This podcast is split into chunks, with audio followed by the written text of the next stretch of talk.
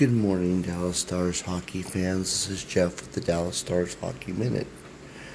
Well, our very first meeting against the Seattle Kraken, and what a dominating performance we had. This final score, five to two.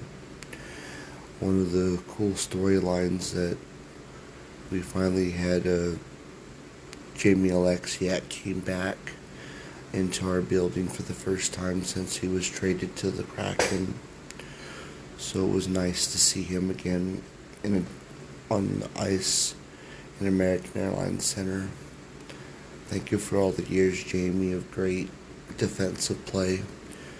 I uh, wish we could have kept you, but I thought I'd give a quick shout out and a you know standing ovation, as you will, to the guy that we used to call Big Rig. Well, and also looked.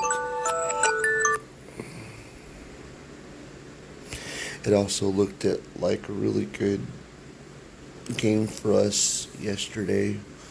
We played a very good defense. We also had a really good um, goaltending. Jake Oettinger looked really good. A couple of goals went by for Seattle. One was a power play goal, and one was just one that Jamie wasn't able to see.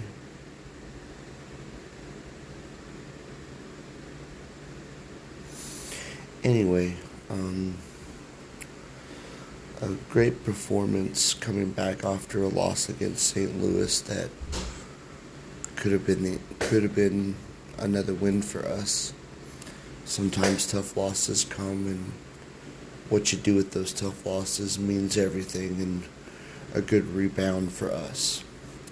Anyway, we have a back-to-back games come Friday on the road in the Sunshine State. We get to play Florida and Tampa Bay, two of the better teams in the Eastern Conference.